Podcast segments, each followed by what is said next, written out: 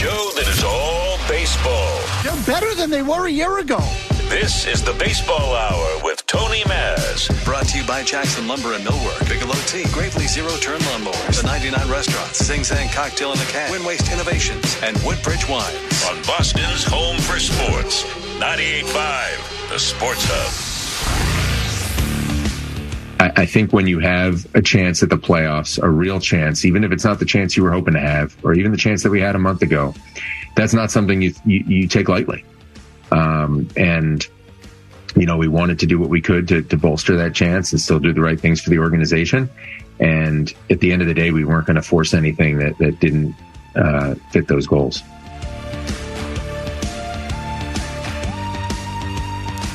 All right, again, that's Chaim Bloom from the trading deadline a couple of days ago, talking about the decision making of the Red Sox as they enter the stretch run here of the 2022 season. And again, that, that whole comment, right? That whole comment of, well, you don't want to take anything lightly. If, if you have a chance at the playoffs, you do not want to take that lightly. We didn't want to uh, force anything that was going to take away from those goals. Isn't that kind of hollow, Jim Murray? Isn't that hollow? Yeah, feels when, it when you say that you know the you, you, don't want to take the opportunity to make the playoffs lightly you don't want to do that yet i don't feel like the red sox really did anything to improve their team they added a couple of pieces on the cheap. At very best, they went sideways. I heard you use that term last night with Jared Carrabis, and I, I agree. Like I, I don't think that they gotten any better, but at the very at the very best, they just went sideways. Yeah. So look again, and, and and now there are all types of other issues that have popped up with Chaim Bloom here at this trading deadline. Most specifically, uh, the connection between him and his clubhouse, or the lack of connection between him and his clubhouse which has brought me to a, a conclusion, a comparison, or maybe a contrast, depending on how you look at it, uh, as we open the baseball hour tonight. So, 617 779 0985. We will open up the phone lines right away because I want to get also to the uh, the releasing of Jackie Bradley Jr., which you may may or, or may not have heard already, but the Red Sox have released Jackie Bradley. He is no longer part of the organization. This too relates directly to Chaim Bloom, who reacquired Bradley in an offseason trade for Hunter Renfroe, which frankly looks like a disaster. Uh, and I, I, say looks like was a disaster. It failed in every way imaginable, but, but imaginable rather. But let's start with Chaim Bloom, and that is this uh, comparison or analogy that occurred to me this morning as I was, uh, you know, we were getting ready for the show, we were prepping for the show, and I'm talking about Felger and Maz now, and a name popped into my head regarding Chaim Bloom that should frighten you. And that is the name of Paul DePodesta, who is the uh, assistant general manager with the Oakland A's when Billy Beane was uh, running the Oakland A's. Moneyball became all the rage in Major League Baseball. And again, rightfully so. The A's did a tremendous job when they ran that organization. And for those of you who saw the movie, Paul DePodesta was the guy essentially played by Jonah Hill in the movie. Okay, he was the computer guy, he was the analytics guy, he was the guy that ran the numbers. Uh, you know, again, he had a different name in the movie, and he didn't look anything like Jonah Hill. Okay, Paul DePodesta was was it Peter uh, in much better shape. What's that, Jimmy? Was it Peter Brand?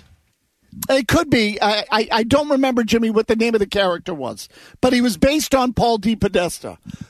Paul DePodesta, as the you know second or third in command under Billy Beane, then went to the Los Angeles Dodgers and became general manager of the Dodgers, and it was a freaking disaster. It was a disaster, and not because Paul DePodesta was dumb or uh, incapable of running a ba- uh, baseball operation or what have you but because he didn't necessarily have the people skills to make it all work. And I bring this up now because there is the chance, okay? There is the chance, and I'm not telling you I believe this, but there is the chance in this whole thing that Chaim Bloom is going to rebuild the Red Sox farm system. It might take longer than we thought. And that he's going to re sign Rafael Devers, maybe or maybe not because ownership demands it or what have you, but that the Red Sox are going to get better from the inside out. There is that chance. Paul DePodesta never got to see the end of it because there was such a massive disconnect between him and his baseball operations that he was fired within two years. And I don't think ever became a GM at baseball again. He ended up going to work for the Cleveland Browns. I want to say he is their chief football decision maker, but you never or rarely hear from Paul DePodesta. And I remember when Paul DePodesta became the effectively the general manager of the Los Angeles Dodgers at that time.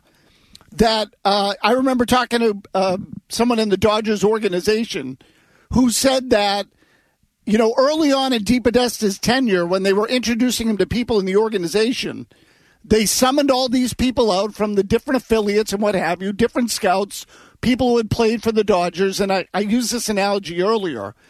I don't remember if Sandy Koufax was in that group or not. Okay, so let me just say that up front. But remember that the Dodgers are one of the most storied franchises in the history of the game. So they brought all their baseball decision makers into one area, and Paul D. DePodesta basically sat off to the side and didn't talk to anybody. That was it. Because he just did not have the social skills, the communication skills to be able to connect to everybody and make them believe that they were all on the same page and headed in the right direction. He just didn't have any human leadership skills, is what I would call that. Now, look again, I don't know if Bloom does or does not. I haven't dealt with him enough to know that. What I will tell you, though, is that inside the walls of Fenway Park, there's been a lot of grumbling lately. There's a disconnect between Bloom and the clubhouse. And I'm starting to whether, wonder whether the same thing is going on at Fenway that went on in Los Angeles 25 years ago, whenever the hell that was, with uh, with DePodesta. And maybe it was 20 years ago. Yeah, mid 2000s. Yeah, but you get the idea. The, the point is, a GM, aside from making the right decisions, has to have some kind of human element to him. You have to be able to sell your operation on it. The people inside your building have to believe in you. And they have to believe in what you're doing, and they have to believe that you know, they have a say and there's got to be some connection. There's a, you, know, they, you, you have to get their buy in, you have to get their investment. It's an important part of leadership. And so we can look at some of the other people and say, did they have the, do they have the charisma to lead? Do they have that sort of capacity? And again, at the end of the day, it's going to be about the decision making. But I think Theo Epstein had some of those leadership skills. Dave Dombrowski had some of those leadership skills. Ben Cherington, believe it or not, was not as dynamic, and maybe the answer is ultimately no as a result of it. But I think Ben Cherington was a guy that knew how to, uh, you know, to speak with people, communicate with them sincerely. With Bloom, I don't know that he can, and I'm not calling him a liar. I don't mean that. I just mean that he has, he has a hard time with it. Maybe. And again, if we were making good decisions now, we wouldn't care. But when you don't make good decisions, and inevitably every executive goes through that, and then on top of it, some of your decisions start to blow up in your face, well, now you have the perfect storm for a disaster. And uh, we'll see what happens here with the Red Sox down the stretch. I said this the other day. I'll say it again because my opinion in my mind is not going to change in the next several weeks or months. Bloom is now facing the most important call it six months of his career as a Red Sox executive. If things don't get significantly better in the next six months, and I mean that with, with regard to roster decisions, and it's really going to be less than that depending on how the offseason goes. It might be four months, but you get the idea. Let's call it six. His next six months as a decision maker are going to affect his, his future dramatically. Because if the Red Sox are in the same spot one year from now that they are right now, without an improvement at the big league level and no significant signs of a player development operation that is feeding the big league team, people are going to be calling for his head, and his owners might be right there with him. So, again, 617 779 0985. That's where I want to start tonight. We'll get to uh, Jackie Bradley Jr. as well. We'll do that in the next segment. And then also, just we, you know, we did some of this on and Maz the last couple of days this idea of what the modern executive in baseball wants to achieve. What are they looking to do? What are they looking to win? Particularly in the smaller markets where they are basically running numbers and uh, you know calculating odds over periods of time. Have the Red Sox become that, and what does that mean? We'll get to that a little later in the show as well. We'll kick it off tonight with Martin, who's in Texas. Martin, go. Hey, uh, Tony, I wanted to ask you maybe indecisive isn't the best word, but that's kind of how I feel about Chaim Bloom. And I was wondering what you think it would take for John Henry to step in and kind of uh, steer him in the right direction or make decisions for him, whether it be re-signing Devers or Bogaerts. Let me know what you think. Thanks. Okay, so look, Martin, I, I think there's you know there's got to be ongoing communication there all the time. I would imagine. I mean, maybe not as much as there used to be. So, if you're asking me, would the Red Sox owners ultimately step in potentially and say to Chaim Bloom, "Hey, look, we're getting a lot of money off the books this offseason. The free agent market isn't great. We want you to sign Devers and Bogaerts. Well, then yes, he'll do it. Yes, let's not leave out the impact that the owners can have in this thing. Of course they can. Absolutely, 100%. So they can totally steer him in the direction that they want to steer him in. Uh, but at the end of the day, they brought him in for a reason. And that reason was to find diamonds in the rough, rebuild the system from the inside out, and all of that's fine. The problem is that I'm not sure Bloom has even done that in the time he's been here. So I keep saying this over and over again, but let's examine the biggest deals he's made. Mookie Betts, regardless of whether he wanted to trade Betts, and I'm sure he did not. Who does? He was responsible for the return. Alex Verdugo, Jeter Downs, Connor Wong. And Jeter Downs, they identified after Brusdar Graterol, after uh, the owners stepped in and said, we're not going to take a guy who's got uh, potential for elbow injury on the pitching staff. Jeter Downs has Jeter Downs can't play, and I'm not just talking at the big league level. I don't think he can play a AAA or even Double A, which is scary. Andrew Benintendi, that deal. Franchy Cordero, Josh Winckowski. Is Winckowski a big league pitcher? Did they get anything out of that deal? Feels like a swingman to me. I don't think they hit on that deal.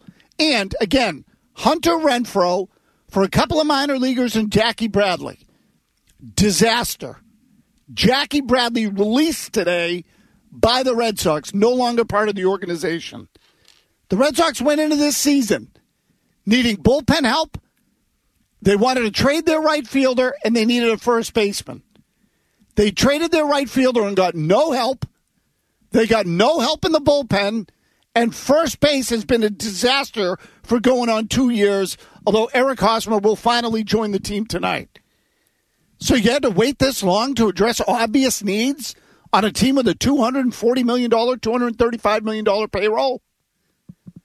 I mean, I don't know where else you look, but the way the at uh, the roster was constructed and the general manager. 617-779-0985. We'll talk about that Renfroe Bradley deal and get to your calls when we BackstageCountry.com, your online home for all things country music. Award winning movies often have incredible soundtracks, and many of those have gone on to become country gold. We've picked our top five country songs that have been nominated for an Oscar. Text Oscar to 45911 to see if your favorite made the list on BackstageCountry.com. Text Oscar to 45911 and we'll send the link straight to your phone. This is the Baseball Hour with Tony Maz on 98.5, the Sports Hub. Bradley Jr., a high fly ball to right. Reddick is at the wall, can only watch a grand slam. Jackie Bradley Jr., a knockout punch here in the eighth. Eight to two, Boston credit to him because at this level, when you're hitting 180 after two months or I think it was three months, it's hard. And he kept showing up. He kept working. He, he kept working his craft, and uh, now you see the results. It's huge. we're playing a really good team uh, in Houston. Runs are at a premium. We never feel like enough runs is going to be enough. So you know, that was very very special for us.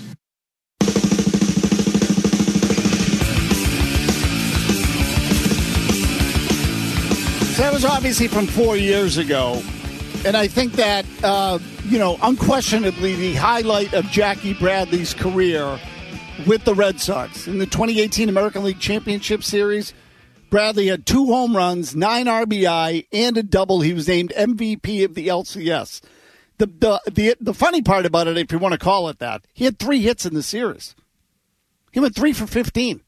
He hit 200 in the series, but the hits were huge huge. So, uh, but again, when you, you're a guy like Jackie Bradley, that's a fair trade. If you're the Red Sox, you'll take that. He'll hit a few big hits, play some good defense. The OPS was very high, even though he hit 200, and they ended up being uh, critical hits in what was a five game win over the Astros in the LCS. That was the peak of, uh, at least, you know, in terms of the uh, a signature moment. To me, that series was the, the signature highlight of Jackie Bradley's career. He's gone. And the deal is really the one that will haunt uh, as much as we you know people like to criticize Jackie Bradley, these types of moves, whether it's Jackie Bradley, Franchy Cordero, Josh Winckowski, Connor Seabold, go up and down the list. We you can get mad at the player if you want. It's really about the deal and who made it. So Jackie Bradley was what he was when the Red Sox reacquired him from the Brewers. He had 163, 164 last year, whatever the number was. So I just want you to think of it in these terms from the Red Sox perspective, if we're grading Chaim Bloom, the Red Sox were were two wins away from getting to the World Series last year. Two wins away. They were among the top teams in production in right field in the American League. Hunter Renfroe was coming off a year in which he hit 31 home runs and 96 RBI. Now, I said this to you last year at the time. I still believe it. Hunter Renfroe is overrated, particularly defensively. He was a Gold Glove fi- finalist. He's not a Gold Glove caliber outfielder, but his stock was high. If you're going to move Hunter Renfroe, you should be able to get something to help the club. I like the logic.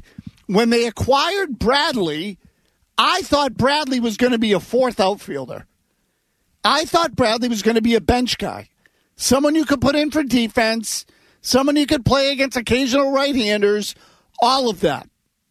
He ended, I thought they were going to sign Seiya Suzuki and put him in right field. That didn't happen. And now you look back on the deal and say, what did you get out of it? And the answer is nothing. And you lost across the board. So, first of all, you lost Hunter Renfroe's production. Jackie Bradley came here and didn't hit. You bought two prospects in the deal, basically, by admittedly downgrading in right field. Okay, and those two prospects Alex Binelas and David Hamilton are both struggling at Double A right now. Neither one has had a good year. Neither one. So there, to, to this point, anyway, there has been no future game. You didn't make your organization better, as was one of the goals, and as Bloom said with regard to the trading uh, uh, to the trading deadline. So you lost in the short term, you lost in the long term, and you lost financially. Jackie Bradley cost the Red Sox twelve million this year. Plus, there's a buyout in there, I think. Yeah, an eight million dollar buyout for next year. I'm glad you brought this up. So he made nine and a half this year, actually. Okay, and eight million for a buyout next year. So that's seventeen and a half. And just for comparatively, comparatively speaking, I don't know if you were going there with this. Renfroe this year, seven point six million. Andrew Benintendi, eight and a half. So together, those two, Renfroe and Benintendi, who are better players, made sixteen point one. They made less than Jackie Bradley Jr. Again, you're counting that buyout for 17 and a half. Perfect, Murray. Perfect. Thank you. And so the, now the idea was, well, you take on the extra money because you're getting the prospects, except they can't play. Right. It's not worth it. Okay. So, so you didn't gain anywhere and you increased the payroll in the process. So the owners are going to look at a move like that and go, wait a minute. You didn't even save me money on this deal. You cost me money. So those are the kinds of moves. Now it's a small one. Okay, this wasn't a blockbuster trade by any stretch of the imagination. But that's one that'll leave a mark because you failed in every area imaginable in that trade. Every area imaginable. You gave up production in the short term.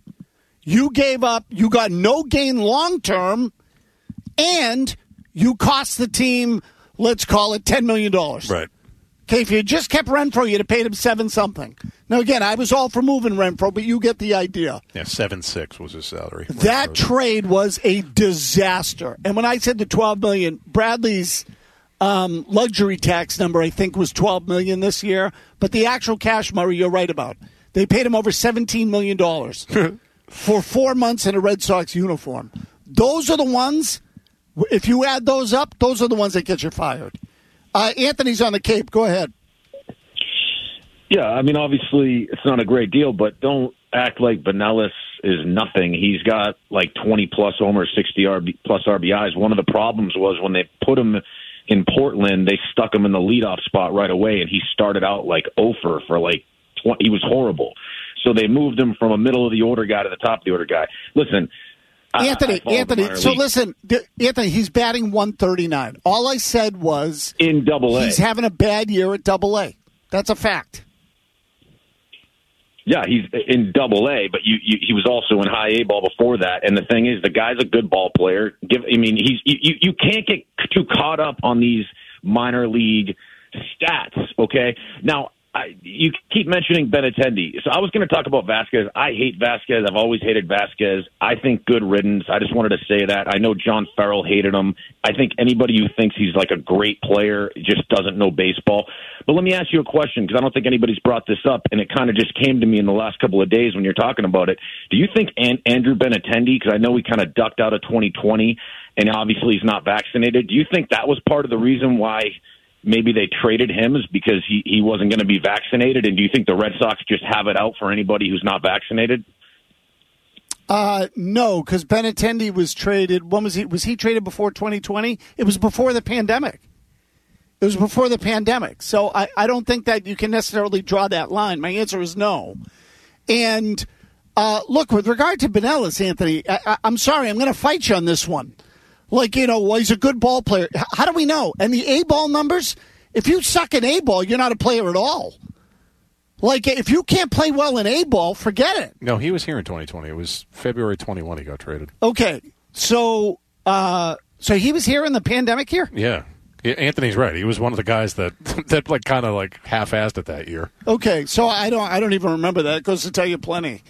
Uh, and the vaccination thing. See, now again, when did the vaccine come out? I don't remember all that. I don't think that was it. And look, again, let me make something clear. I'm not against trading Andrew Benintendi. I'm not against trading Jackie Bradley. I'm not against trading Christian Vázquez. My question is, where's this going and who are they getting back? These have all been bad moves. For Benintendi, they didn't really get anything. They had Benintendi and Verdugo, who were uh, pretty much copies of one another or something close to it. I don't think Benintendi's a great ball player. I don't think Vázquez is a great ball player. What's your catching situation like now? So the, the team didn't get better. And if they got something in the Vázquez deal long term, I'll give Bloom a win on that trade. In the same breath, I will tell you what's the goal? Is the goal to win trades and make quote unquote shrewd moves? Or is the goal to win games at the big league level and win championships? And I think sometimes a lot of these modern executives tilt too far in the wrong direction. And that is they put the long term over the short every single time. I feel like the Red Sox have done that repeatedly this year. And they did it again at the trading deadline. At the big league level, they moved sideways.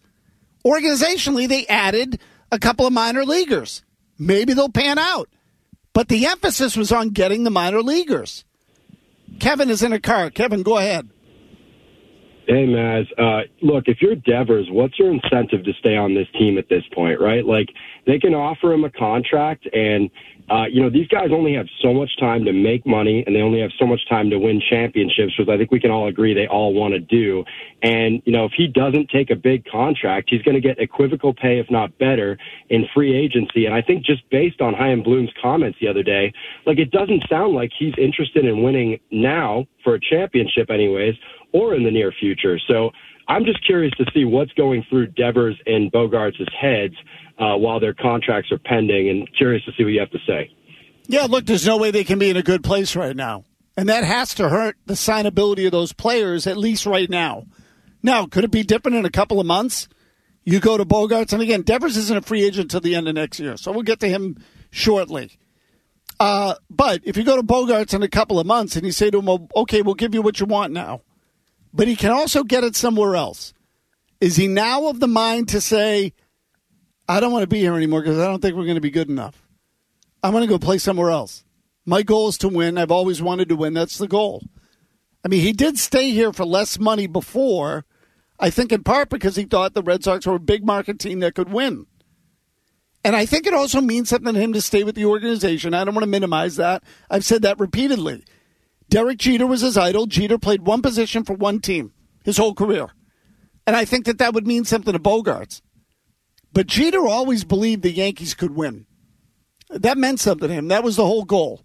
And if you've watched any of that Derek Jeter documentary, the whole thing he says over and over is, I want to win. I, but my whole goal always was to win. I just wanted to win games. I wasn't interested in the numbers. And you would have loved that if he played here. You would have loved it. Bogaerts, I think, is cut from the same sort of cloth. So is he now going to look at it and say, look, I'd like to be here, but if we're going to do it this way, I'm out. I don't want to be here anymore. Well, then you've got a problem. And again, this gets back to that, what we were talking about at the beginning of the show the leadership, the buy in. Chaim Bloom is losing the buy in. He's losing the buy in of the manager and his coaches. He's losing the buy in of his uniform personnel, the players, and he's losing the buy in of you, the fan. He's losing your buy in too. I can't tell you how many texts I've gotten from friends in the last couple of days looking at it saying, What are they doing? And they just sound like they're from a lot of fans. What are they doing? This guy doesn't know what he's doing. I'm still not sure that that is true or untrue. You know, but Bloom's about, you know, he's three years in now. And this could turn around. He could start, he had a good year last year. So it could absolutely go in the other direction. But man, I mean, you're talking about the series of moves that have happened this year and the emphasis that's put on the long term over the short. People are going to start questioning whether it's worth it. And I, I don't need to share with you the TV ratings that we had today earlier on Felger and Maz that indicated yesterday how badly the Red Sox got beaten by Ellen and Family Feud while they were on uh, on the air yesterday. Murray's got your headlines when we come back. when Telling you, it's a great show. it is a. It's like a. It's, it's also an iconic theme. Oh, right? yeah. You hear it, you know exactly what it is. But the uh, when we come back, the the philosophy that most or many executives in the game have now, I think we can spell that out for you in a soundbite we have uh, from a podcast, which we'll do when we come back here on uh, on the baseball hour. This is my little brother George. This is Mummy Pig. And this is Daddy Pig. BackstageCountry.com, your online home for all things country music. Award winning movies often have incredible soundtracks, and many of those have gone on to become country gold. We've picked our top five country songs that have been nominated for an Oscar. Text Oscar to 45911 to see if your favorite made the list on BackstageCountry.com. Text Oscar to 45911 and we'll send the link straight to your phone. Now more baseball and This is the Baseball Hour with Tony Maz on 98.5 The Sports Hub. Yeah, I was going to say, going back to the conversations we've had about Preller and Elias, if you look at uh, the most uh, analytically inclined teams, Elias being one of the more extreme toward that direction, they will commonly, teams like this tell me off the record, oh, we're looking at five year championship odds. We're trying to keep payroll flexibility. Like those, and then you hear like wins this year or wins the next season further down that list. Now, Chaim Bloom in Boston, I think, is closer to that Elias end of thinking than AJ Preller, the ultimate YOLO GM for our times, who's just like, we're going all in at all times. I, I, I can't even really explain what they're doing. They're just going for it. And then these other teams seem to be doing the exact opposite thing. And it seems to be, to me, unnecessarily complicating. Are we trying to win baseball games or not?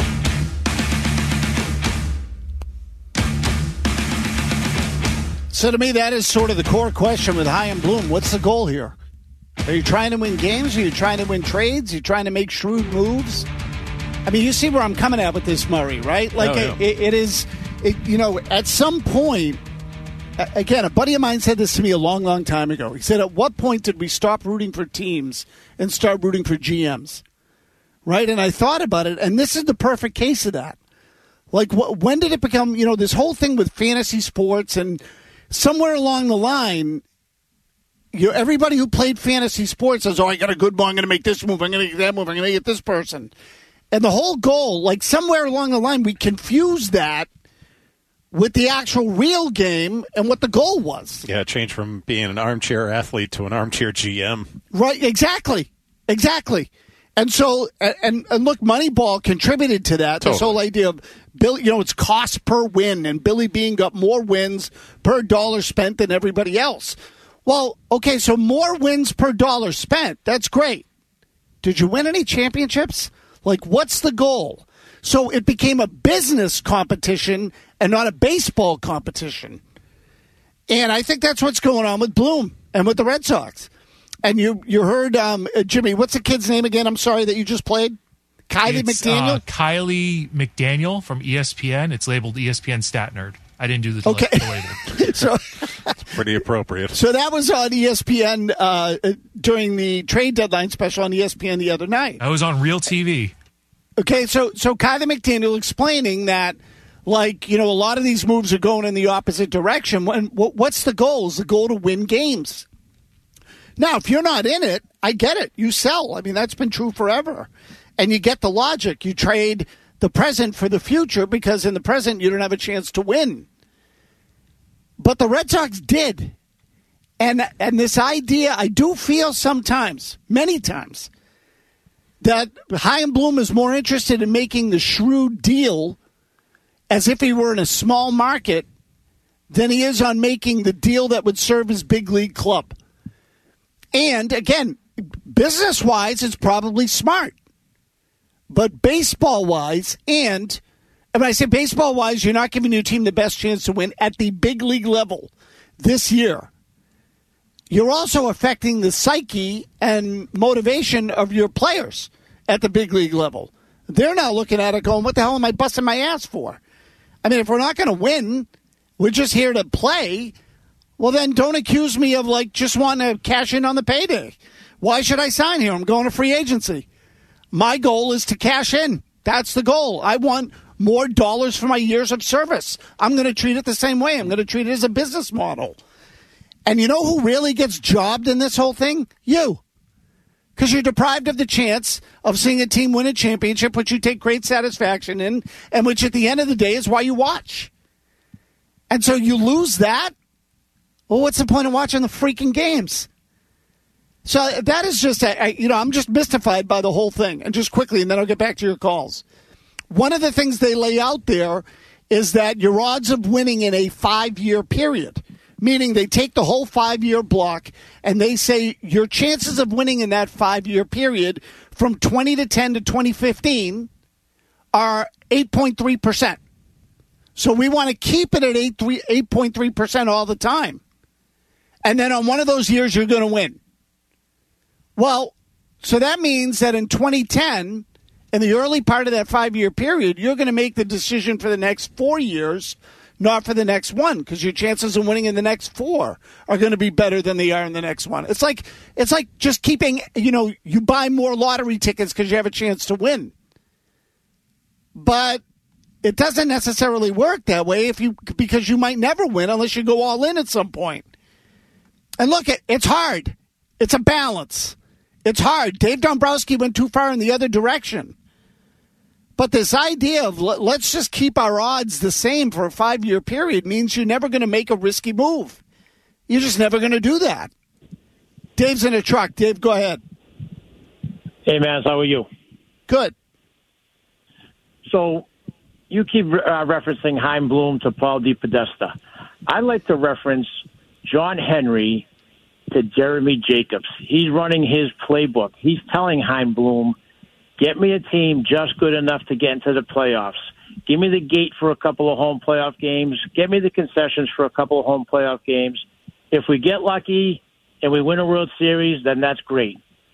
But if we don't, I don't think John Henry cares. He got his gate, he got his concessions, he got into the playoffs. I think he looks himself in the mirror and says to the Boston fans, I got your four World Series already. Now I got to start looking out for the bottom line. I think the days of the Red Sox going after the big fish Maz are gone. Okay, so listen, Dave, you might be right about that. Let me ask you a question. What about the Patriots? Do you think they're any different? I don't think they're any different. I think they're following the same playbook. Bill Belichick's showing that. I don't know if he's lost his edge or if his desire or if him and Kraft don't have a great relationship anymore, but it just seems like they're all running the same playbook. Just, you know, maybe good, a team good enough to get me into the playoffs and, and we're happy. Same thing with him. He's won his Super Bowls. Kraft's won his. Maybe everything, all these guys are just concerned about the bottom line now. Maybe winning secondary. Okay, I, again, so the reason I only ask you that, uh, I ask it to you that way is because I, I happen to agree with you. I think they're going to run it as a business. At the end of the day, you know what I want from my owner? I want his money. I want his money. I, and I used this line the other day, but in my case, Murray, I want his money in more ways than one. I would like to also be paid Yeah, if I could somehow swing that one. That's a that's a pretty nifty deal, but but you get the idea. So look, I'm not going to argue with you on that point. Are they as motivated to win as they were 20 years ago? No, I don't think they are. But do I want a guy coming in here who's going to cut the payroll in half and run it like the Oakland A's or something like that? My answer is no. I'll take the money. I would like an executive though that can balance the short term and the long. And look, they hired the guys, so again, they hired who they wanted. But I'd be willing to bet that this is not exactly what they expected. Frank's in Boston. Frank, go. Yeah, hi. Sorry to get you a little off topic. I wanted to talk about the four strike thing last night, which is driving me nuts, and I haven't heard a peep about it from anyone. So, are you aware of what happened? Yes.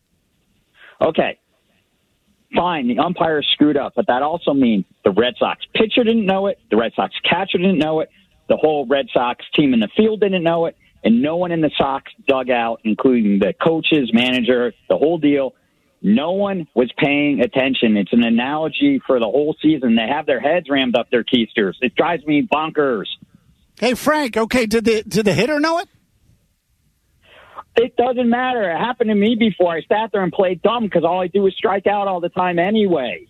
Okay, so again, but we're not talking about you. We're talking about the big leagues where when a guy strikes out, he walks back to the dugout because everybody knows it. The My- hitter was Yordan Alvarez. I know, yeah. And so, I mean, he had to have known. Of course he knew. No, no. I bet you he didn't know. I no, bet no, you he but didn't Maz, know. the sequence is it's there. He's at one one, and he fouls one off to third base, so he knows he's at one two. There, he definitely knew he was at one two, and then it's right down the pipe, kind of high.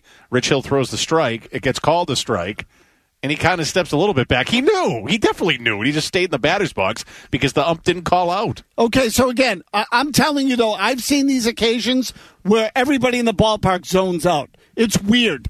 I don't know why it happens sometimes like this. Like, but but they don't catch it, and I don't know if it's like something about the sequence that throws everybody off, or what, or something happened.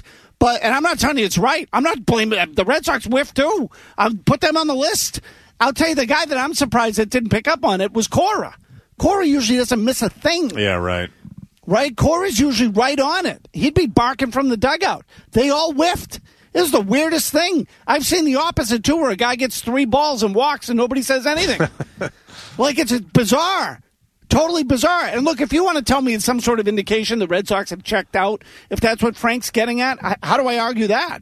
I mean, somebody should have picked up on it. Yeah, it's but uh, so even I think even you know, you've mentioned what the ratings were that day. And granted, we were on the air, but we're half paying attention to that game. Like I didn't see tweets about it in real time. It took until like the night that I was like, "What the hell was this?" I was kind of watching that game during commercial breaks. I don't remember this. So you know what happens too is a guy in the field and they zone out too. A player in the field zones out. Then he sees it and he goes, "Isn't that strike three? And then, oh, I must have missed one. Yeah. Right. So baseball lulls you to sleep like that. And again, which is a flaw in the game. right. Like uh, you know, God knows I've done it. Uh, Sean's in Salem. Sean, go ahead. Well, yeah, Cora was probably still trying to figure out how that pop up didn't get caught too, the pitch before. So, you know, I mean, it, it's it's a messy situation. But I was talking to someone that was heavy into analytics within the front office, and the explanation he gave me on the modern GMs and what they're trending towards was the first time I actually heard a plan that made me think. And it's developing at the major league level, and not, you know, usually September is the time for call ups with prospects, but if you're contending for the playoffs, you don't have that luxury. So, you know, because seeding don't mean much, they're trending towards using that first 100 games as using time to give young players consistent playing time. Even that, if that means starting the season with holes in your roster, then at the deadline you add and you put your best version of your team on the field to play for that 60 game stretch. Now, I think Bloom could be doing it. It doesn't seem like they're fully committed based on what they did at the deadline, but it's something we've seen with Atlanta and other teams where they're using the meaningless games to to furlong, you know, to bring up their prospects, and then that last 60 to really focus on the playoffs. Yeah, and Sean, I don't think this is all that out of the ordinary either. Again, the old adage used to be you use the first third of the season, April and May, to assess what you've got. You use the next third of the season, June and July, to make additions and changes and tweaks to your roster. In August and September, you run for the finish line. Okay, so it's a, it's another version of that. Although now instead of you know going out and making trades or whatever else, you're waiting for the guys in your system to develop, and you're adding them to your roster at the end of the year. That's look. That's how they did it in Tampa Bay. Go back to 08. They brought David Price up at the end of the year, and he was a weapon in their bullpen that helped them beat the Red Sox in the LCS. So yes, yes, yes, yes, yes. You're absolutely right about that. Do the Red Sox improve their team from within at this deadline? Because I don't feel like they did. I don't see anybody coming up from their system that's going to have a profound impact on who they are. I don't think they have that guy. Again, you can do it maybe in Tampa, where there's 8,000 people in the stands every night, and you know people are watching the games on TV, but it's not the same kind of pressure environment. Can you do that in Boston? That's asking a lot. Now you're playing before 37,000. Can you do it in New York? Like that that's a that's a hard trick. So some places it can work, others it can't.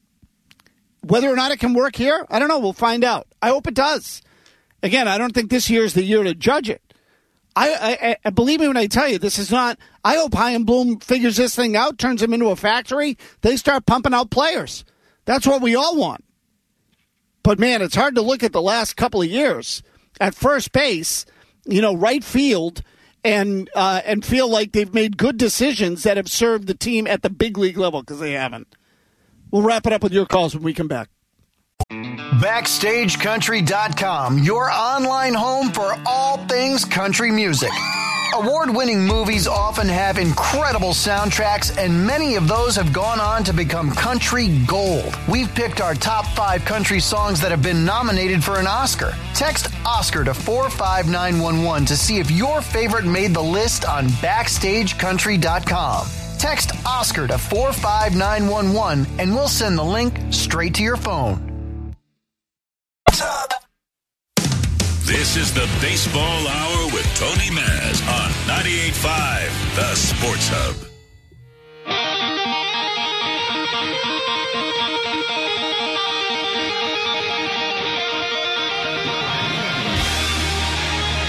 Right, we'll see if we can squeeze in another call here again. Red Sox in Kansas City tonight. Eric Hosmer has joined the team. He will be in the lineup tonight uh, as your first baseman. Our buddy Matt's in California. Matt, what do you got, pal? Hey, Tony. Uh, it's pretty apparent in our eyes that Bloom is failing in all aspects of his job. But do you think that, you know, in, in John Henry's eyes, he's on track? Like, is he doing everything that Henry wants? And uh, if not, what would it take, you think, to actually get him out the door? Okay, so I would say that last year they were in a good place. They came off a good year. They got to game six of the LCS, uh, and that they were very much tracking. This year has gone completely in the other direction. So, you know, am I ready to pull the plug now if I'm Henry? My answer would be no. I'm not ready to pull the plug. Let's see where we are in a year from now. Uh, so, you know, what's it going to take? I think it's going to take a, you know, a prolonged stretch where you fail uh, you know, and think of it as the Ben Cherington. Ben Cherington won the World Series in 2013, finished last in 2014. 2015, they were finishing last again. Dave Dombrowski came in. That was it. He didn't make it through. Uh, he didn't make it through another year. So I, I think it'll be something similar, like that sort of path. And the thing that I find alarming about Bloom is not the fact that he's traded guys uh, or, or even the money part of it. What I find is that if you're going to adhere to this philosophy of longer term versus the short, fine. But then I need to see the results in the minor league system. I don't feel like the Red Sox minor league system is getting all that much better. I mean, the biggest piece he's added is Marcelo Mayer, who is the number four pick in the draft, and then some people thought the number one pick in the draft. Well, the only reason they got that player is because they suck so bad. They get the highest pick in the history of their franchise. I'm not banking on that again. And they're never. I don't think they're going to suck that bad where they get the number four pick. You follow me? It's the other moves that have not come through. Uh, quickly, John and Acton, but you got to go fast. Yeah, hey Tony. Uh, certainly fans should be concerned. Nothing happened at the deadline. Uh, at what the Twins did. They traded five of their uh, first six picks from the 2021 draft. We got three pitchers for their major league roster trying to you know win this year. And what struck me about that is it seems like they're not valuing the depth in their minor league system. One less minor league team, you know, uh, with all the short season teams gone, you know, is depth in the minor league system really is important? And are we better off, you know, should the Sox be trading some of that depth to get major league talent? Yeah, so again, that, well, that's the sixty-four thousand dollar question, and I'll, I'll leave you with this: Is depth in your system important? Of course, yes. What's more important in your system is being able to produce regular front end players, and that's hard to do. It's hard to do without high picks in the draft. But maybe you can pluck them from other organizations, whatever it is. But if you can pull guys out of your system that can be everyday big league players and every once in a while hit on a superstar, fine, no problem. Right now, I don't feel like the Red Sox are doing that. And that's the part I'd be worried about with Bloom. Again, if the system were getting built, no sweat. Great. The Red Sox went through this in the late 90s, mid 90s. But then when they got prospects, you know what they did? They traded for Pedro Martinez and their history changed. So, you know, it's about winning games at the big league level, ultimately. Uh, Jim Murray's got your headlines here. Uh, uh, Jimmy, is it is it Jones and Arcand again? Yes. Okay, Jones and Arcand having for the balance of the night. We'll catch you tomorrow on the Baseball Hour.